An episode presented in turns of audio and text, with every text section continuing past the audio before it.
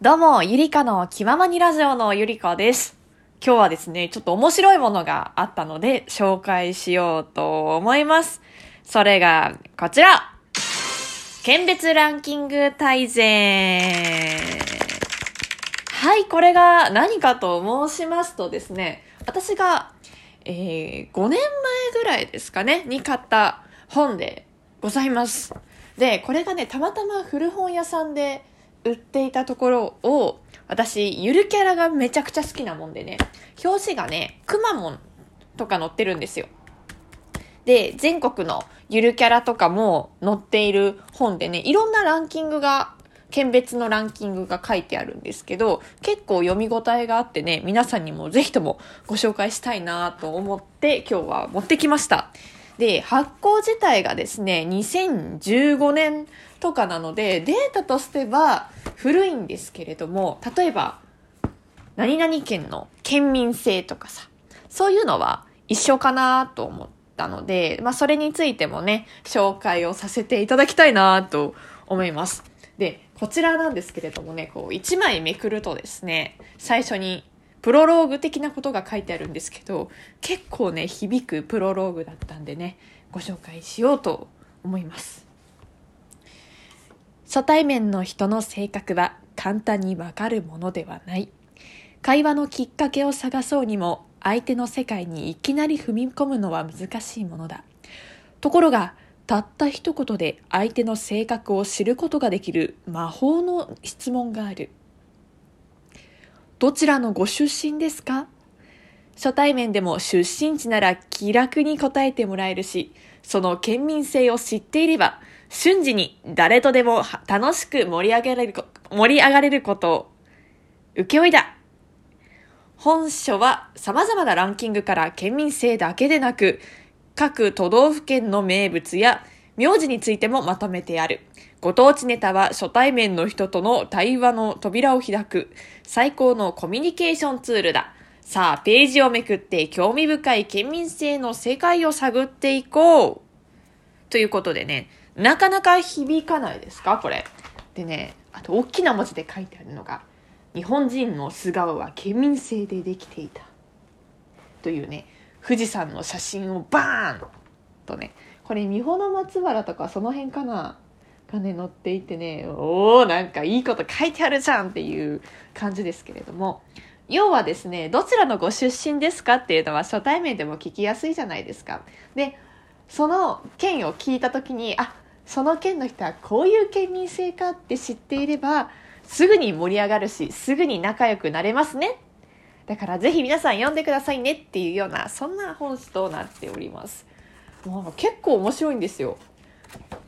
で例えばね、何でもランキング、家計編、家族編、生活編、健康編、余暇編みたいなね、いろんなランキングでね、まとめてあってですね、まあ、データ自体はおフルではあるんですが、例えばね、家計ランキングで言うと、多少の県のこう上下っていうのがね、変わってくるとは思うんですけれども、実支出ですね、について、支出が一番大きい県はどこだっていうとですね、1位は東京都。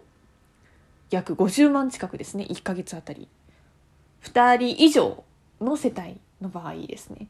って書いてあったりとか。えー、ちなみに2位が愛知県。東京とは、そうですね。まあ6000円とかそれぐらいの違いになってますね。で、3位がね、山形県みたいですよ。意外だね。あ、山形なんだっていうような感じでございますけれどもですね。そう。そんでそんで、あとね、えー、実、収入ですね。えー、2人以上の世帯ですね。で、1ヶ月あたりにどれぐらいの収入があるかっていうとですね、1位が香川県なんですよね。えー、まあ、2015年のデータなんですけれども、62万円くらい。で、2位がですね、またまた山形県、えー、60万円くらい。で、3位が愛知県となっておりますね。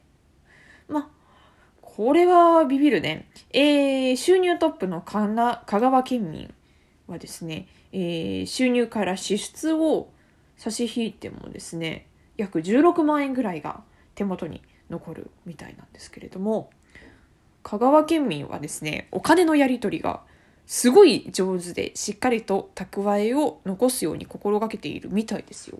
っていうような感じでねいろんなデータがこうやってあるんですけれども、えー、まあ私はですね東京出身なもんですからね、まあ、東京大阪愛知福岡とかね日本の三大都市圏を紹介させていただきたいなっていうふうに思いますけれどもまずはですね東京都ですね行ってみたいと思います。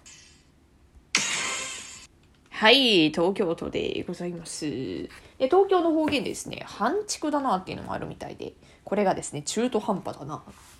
私はね、聞いたことないんですけれども、あれですかね、多摩地区の結構、何でしょうかね、西側とかそっち側の人がよく使うんですかね。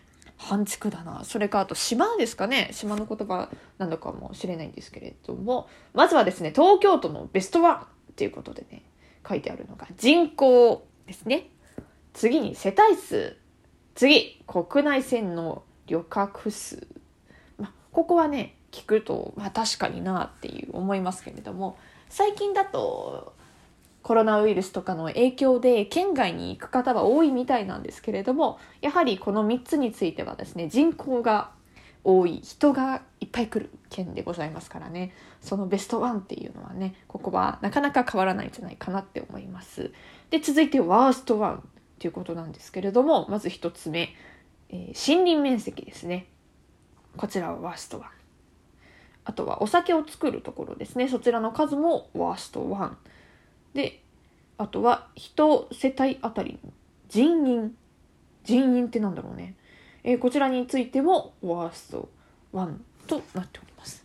でね、でね、でね、名字の特徴っていうのもあるんですよ。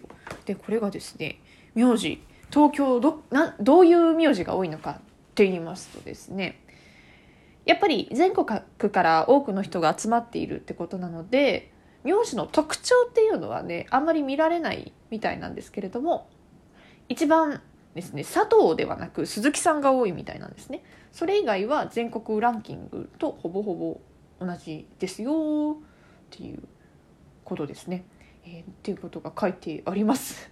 そうそうこんな感じでいろいろと書いてあってあとは東京の気質ですね。男性は何事にも淡白で行動力にやや欠けますと、えー、お金を稼いでも買い物で散財してしまいお金を貯めるのがうまくいきません。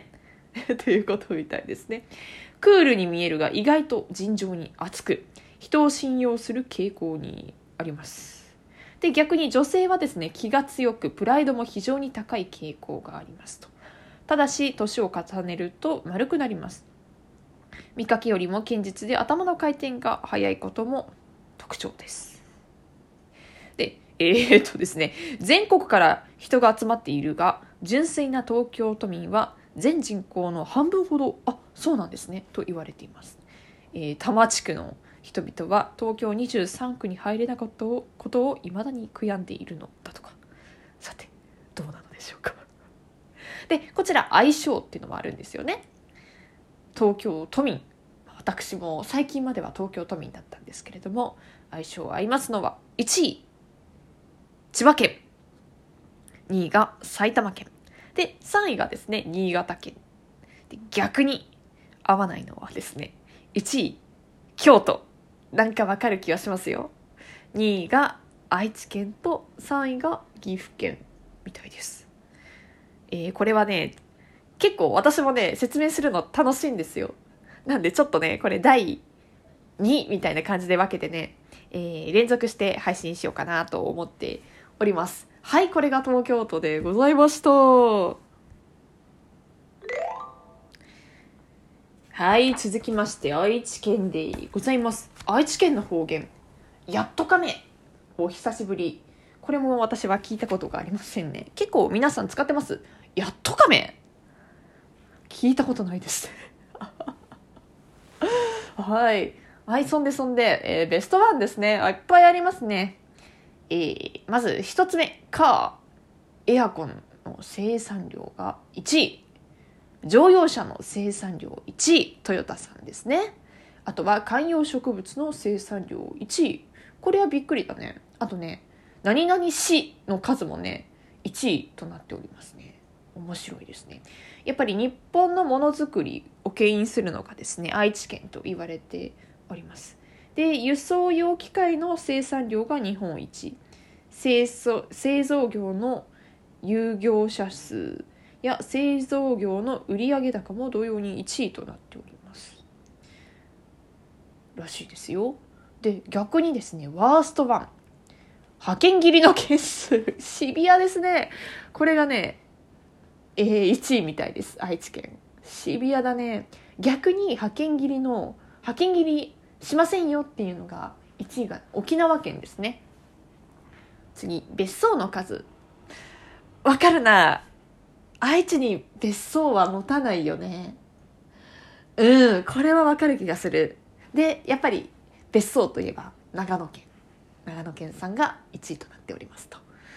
あとはワースト1。ペットホテルの件数が愛知県はワースト1みたいですね。ほー、面白いですね。あ、そうだね。名古屋城愛知県は有名ですけれども、こちらはですね、1612年、徳川家康の子、義直かな？えの、えー、お城として築城されました。合ってる？義直？義直で合っておりました。そう。ああ、これ時間がね、時間が足りないな。じゃあ続いてはね、愛知県についてね、次お話ししていこうと思います。これは結構自分の中でご紹介しながら、なるほどなーって思いますね。はい。結構な配信数になるんじゃないですかね。皆さんよかったらね、次の配信楽しみにしていてください。はい、ゆりかの気ままにラジオのゆりかでございました。また聞いてね。それではまた、バイバイ。